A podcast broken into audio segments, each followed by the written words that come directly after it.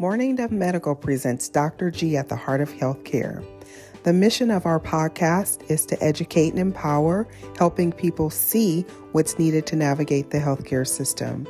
In three parts, you will enjoy a story, the theme of the show, you will be educated with a teaching point, and you will be empowered with a valuable resource.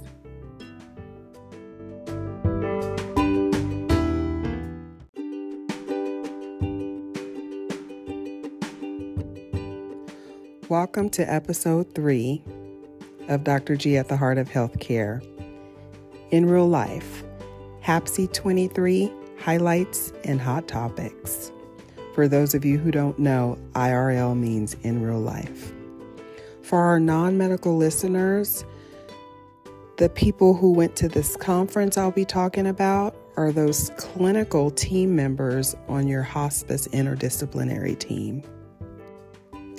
The conference we attended was interdisciplinary with the AAHPM, the American Academy of Hospice and Palliative Medicine, and with the Hospice and Palliative Care Nurses Association.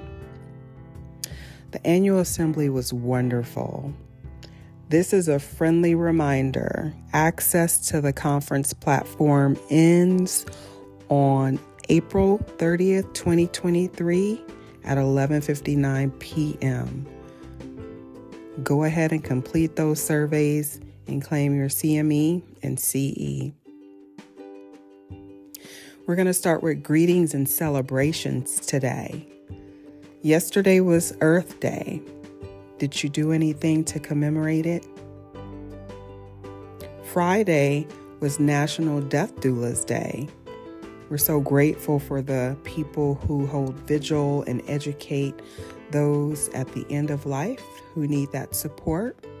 We did have the wonderful privilege of going live on Instagram with our conversation champion Sharon Harris, who is a who is an end of life doula and who is certified in palliative care and hospice. Go ahead and check that out on our Instagram page. Also, I can't go on without saying Happy Volunteer Week. It was Monday through Friday, and we just love our volunteers, not just in the hospice world, but everywhere. People who give of their time to causes. These are true angels who show up and and give the most precious commodity that we have. We thank you, especially our hospice volunteers. So, FYI, this conference was in Montreal and I live tweeted. So, if you're interested in any of the articles that I may mention or photos, you can go search in my Twitter profile, HAPC 23, hashtag HAPC23. And you'll be able to see some of the things that were highlights. I'm still processing the richness of meeting in person. I love how the conference was interdisciplinary, just like our work. There were social workers there, nurses, doctors, chaplains. It was wonderful. I want to say congratulations to our new president, Holly Yang, out of San Diego. She's a co director for the HPM Fellowship there. Congratulations, Madam President. Again, I'm discussing this week because we only have seven days to complete those evaluations and we'll have access to the virtual platform until then, too. I still plan to go listen to some recordings of sessions that I popped in and out of. It was so great to meet there. It was the Twitter community of academia who I've learned so much from. I had the opportunity to chat with them, to meet them, to interact with them. It was so great. So let's see, we're going to jump right in.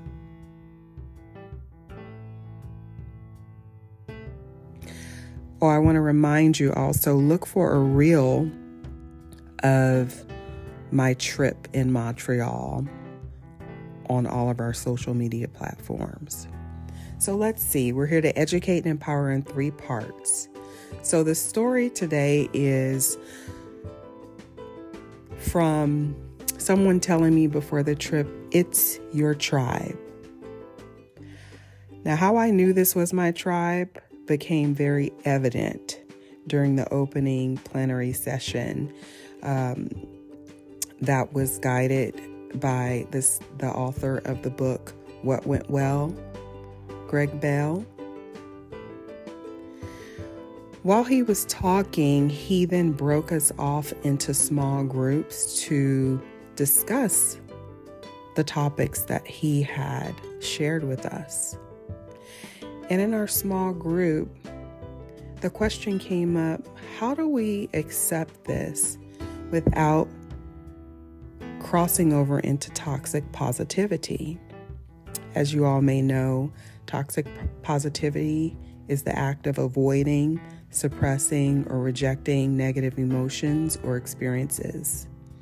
This may take the form of denying your own emotions or someone else denying your emotions, insisting on positive thinking instead. That's from Psychology Today. Another definition says toxic positivity is when someone avoids all negative thoughts or feelings, pretending everything is going well when it's not. That came from USA Today. So, we started to chat in our small group about how can we avoid that. And one of the people in my small group brought up Brené Brown and her TED talk about the power of vulnerability. And I have to admit, I hadn't listened to that TED Talk back then. I have seen Brené Brown on Oprah, Super Soul Sunday, but I didn't see that old TED Talk. But when I reviewed it preparing for this podcast, I I learned about the powerful research she did and how she found the common thread of vulnerability and how vulnerability gives birth to joy and how the people who are vulnerable they are courageous. They live wholeheartedly. They have a deep sense of worthiness. They have compassion, kind to self and to others. And they have connection. That's the result of their authenticity. She talked about how we have to fully embrace vulnerability because it's necessary and it's what makes us beautiful. For me, that reminds us of the Hapsy folks. How else can we continue to do this work? We're death workers. As I told the author of the book, What Went Well, we walk through the valley of the shadow of death in the work that we do every single day. And it's what we do. So, how do we keep going? We also, not to mention, are surviving a pandemic and have suffered a lot of trauma during this time. So, how do we maintain our altruism while doing these things? It's the dichotomy of, of life yin and yang, it's balance. We have both of them. We can't exclude the negative and focus on the positive or vice versa. We have to have them both, and that's what makes it beautiful. So, the connection is what I want to talk about, and it's the theme today. Our Twitter community, we allowed ourselves to be seen during the pandemic while we were all isolated and the interdisciplinary team still had to work and help people even more than normal. And we were also vulnerable to COVID. We survived together. We created community and we benefited from social media's ability to connect. And we created spaces to be seen by our colleagues because we too are worthy of being loved and belonging. And that became our birthplace of joy. So that's why in real life, in Montreal was amazing because we were all together. moving on to educate. So, my teaching points are my highlights. It's what went well for me. And the thread that I see from that is connectedness. I'm going to list some of the things that were my highlights from the annual assembly. And again, these are the things that went well for me. So I had a Pally COVID dinner. So that's a group of folks. We've been in community since the pandemic in 2020, and we finally met in real life. It was beautiful. Had the VITAS dinner with my local program and also with the national program. Felt connected. We had the HMDCB Happy Hour, the Hospice Medical Director Certification Board. That was fantastic. There was also a wonderful saxophonist there. I saw my Peds Pally home girl, Emily, from New York, and met some of her friends in the airport when we were leaving. And also met Hapsy Didactic Ben. I met other people, dozens of people. We've been following each other on Twitter and interacting, um, but we had never seen each other. People like Andrew with those fabulous nails. He's right here in LA, and who knew that? Just dozens of people that we share this connectedness together. One of my favorite things besides the food in Montreal was the hospice homeroom. I really hope that continues. I helped moderate the virtual session, and it was just a fantastic time to connect and engage in some reflective discussions about some of the key points of our day and some practice applications.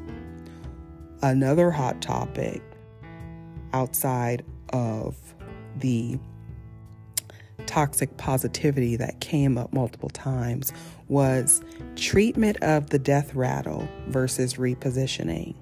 Now, for lay people listening, the death rattle is not a term that we use, it's actually terminal congestion. When someone is dying, they can have excessive secretions, and we do have medications that can treat that. However, during the hospice homeroom, the idea came up to reposition. And there's a video in the show notes that you can view to see what that is. Perhaps you can ask for it if your loved one is on hospice. And for those of you who are in healthcare, maybe your team can start using repositioning to help with terminal secretions. And it's also a way for them to be connected with their loved one at the end of life. Empowerment. We're in the third part of our podcast. Did you all get that email from Ira Byock? The article dropped on Friday. It's a valuable resource. It's our statement on the core roles and responsibilities of physicians in hospice care. It was published online in the Journal of Palliative Medicine, and it's available for open access for the next four weeks. The link will be in the show notes. This is amazing because, as you know, there have been hot topics about hospice and a lot of changes going on. So, the fact that we now have an academic article in a respected journal that lays out what we do is phenomenal.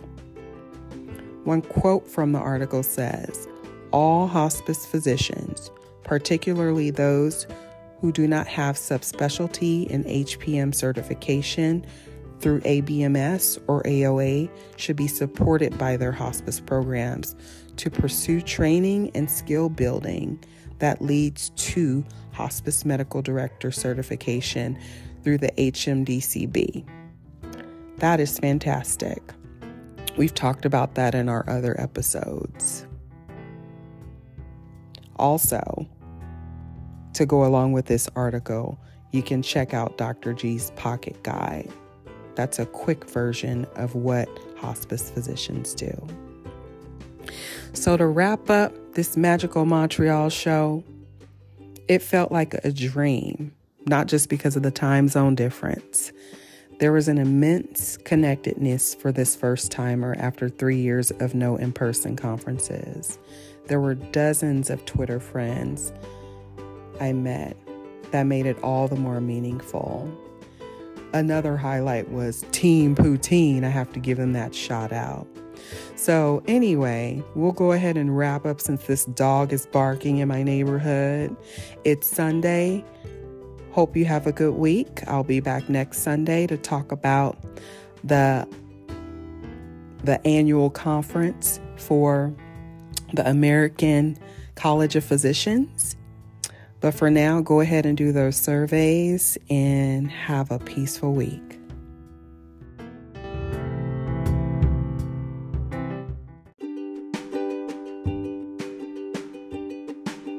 Another shout out. I failed to mention my two Stanford fellows, Sachi and Christine. I was able to spend time with them at the annual assembly. Best wishes during your career. It's been a pleasure helping you during your HPM fellowship.